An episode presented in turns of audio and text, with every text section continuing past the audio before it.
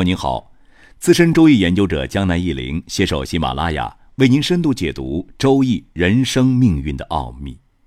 一到了期末，孩子们忙着复习，这父母啊也跟着紧张。关于读书，家家有本难念的经。那大家有没有想到过，什么因素是影响孩子读书好坏的关键呢？这期节目，江南一林想跟大家分享一下自己的心得，跟大家探讨一下决定小孩读书好坏的关键因素是什么。现在呢，正是本学期最紧要的关头，小学、初中、高中，大多数学校都已经进入到紧锣密鼓的复习之中，大家将在下周考试，学生紧张很正常，很多家长也都跟着紧张起来，一种如临大敌的场景，这就是中国家长的常态吧。七八十年代出生的朋友，学习比现在的小孩轻松太多了。那时候每天上学就背一个小小的黄书包，轻飘飘的就几本书。而现在呢，江南一林前几天特意称了一个小学生的书包，大概有十斤啊。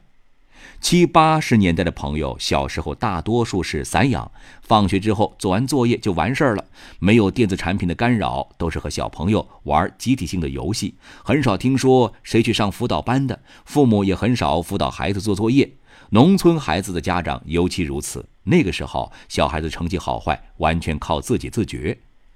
作为命理研究上的爱好也好，作为一项社会考察也好。江南一林很喜欢持续的观察身边亲朋好友、孩子的发展情况，尤其是学习、婚姻、事业等方面发展的情况，以便探究家庭对孩子命运的影响。听众朋友，那么江南一林现在就想问大家一个问题了：一个已经出生的正常小孩，他的基因、智力等因素已经确定，在这种情况下，影响这个孩子学习好坏的关键因素是什么呢？不同的朋友啊，可能会有不同的答案。比如，父母的社会地位、父母的经济水平、父母的文化水平、原生家庭是否幸福、小孩子是否聪明、小孩子是否用功等等。江南一林在二零一九年的时候和南京一个朋友聊天，他是南京江宁大学这个某高校的教师，他儿子呢上四年级，班上一共有四十个小孩，大概有三分之一的学生父母中至少有一个人是大学老师。三分之一的父母至少有一个人是国企员工或公务员，剩下的就是江宁本地原住民或拆迁户的子弟。这三种类型父母的孩子成绩如何呢？很有规律性，从好到坏的顺序是：大学老师的子女、国企或公务员的子女、原住民的子女。当然了，这只是一个小范围的观察，放大范围或许会有所偏差。但是江南一林相信，在更大的统计范围内，这个规律应该也存在。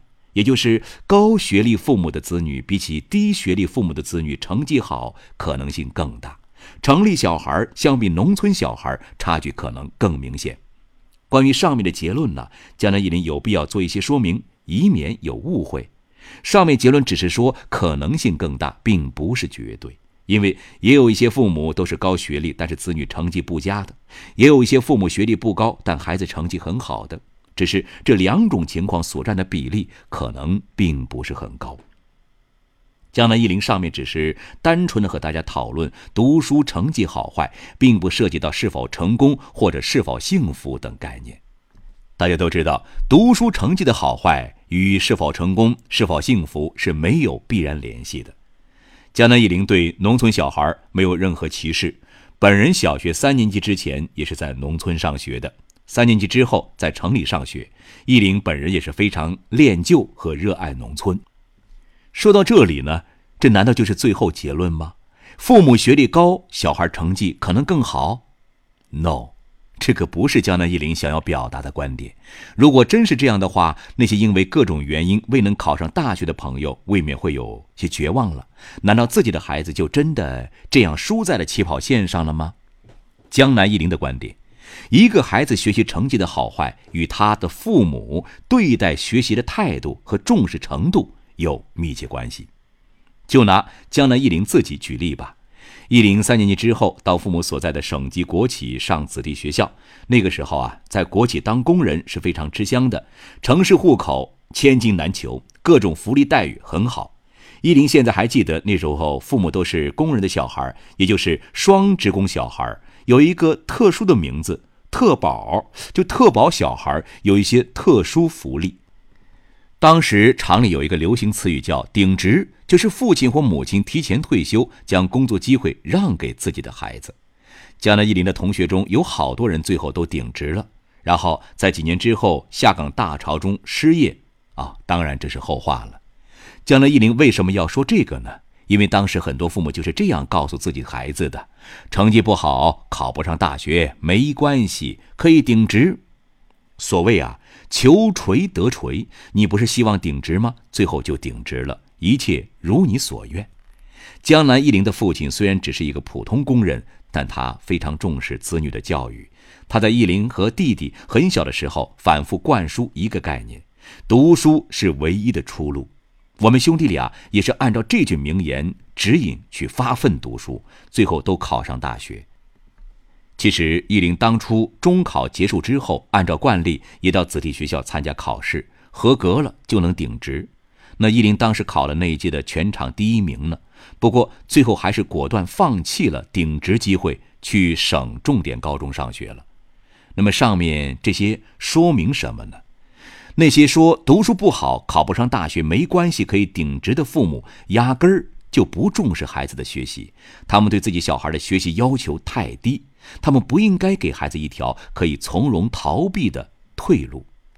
回到最初问题，那些高学历的父母，他们孩子的智商并不说一开始就比那些低学历父母的孩子要高，但是高学历的父母更懂得知识的力量，更重视孩子的教育和培养，更舍得花时间和金钱去培养，这才是问题的关键。穷人家的孩子，即便没有钱去请人辅导或参加课外班，但不妨碍你对孩子从小严格要求。现在是一个多元化的社会，一个人成功成才的路有很多条，学历高低与是否成功或幸福没有必然联系。但不管你是官二代、富二代，还是普通人家子弟，多学习终归没有坏处，技多不压身嘛。不管你是贫穷还是富裕，对孩子一定要抱着读书是你唯一的出路这种信念去要求，让孩子多一些危机感，让孩子没有逃避的余地，这样孩子才能全力以赴的去努力。好比打仗之前，送行的父母告诉孩子：“孩子，如果遇到厉害的敌人，就回来吧，爸妈等你。”这是爱吗？不是爱。放心吧。这样的孩子十有八九走不了多远就会回来的。还是上面那个高校教师朋友，他说一个很奇葩的事情：他们班有一个本地小孩，家在大学城乡结合部，成绩中等，一直还算比较努力。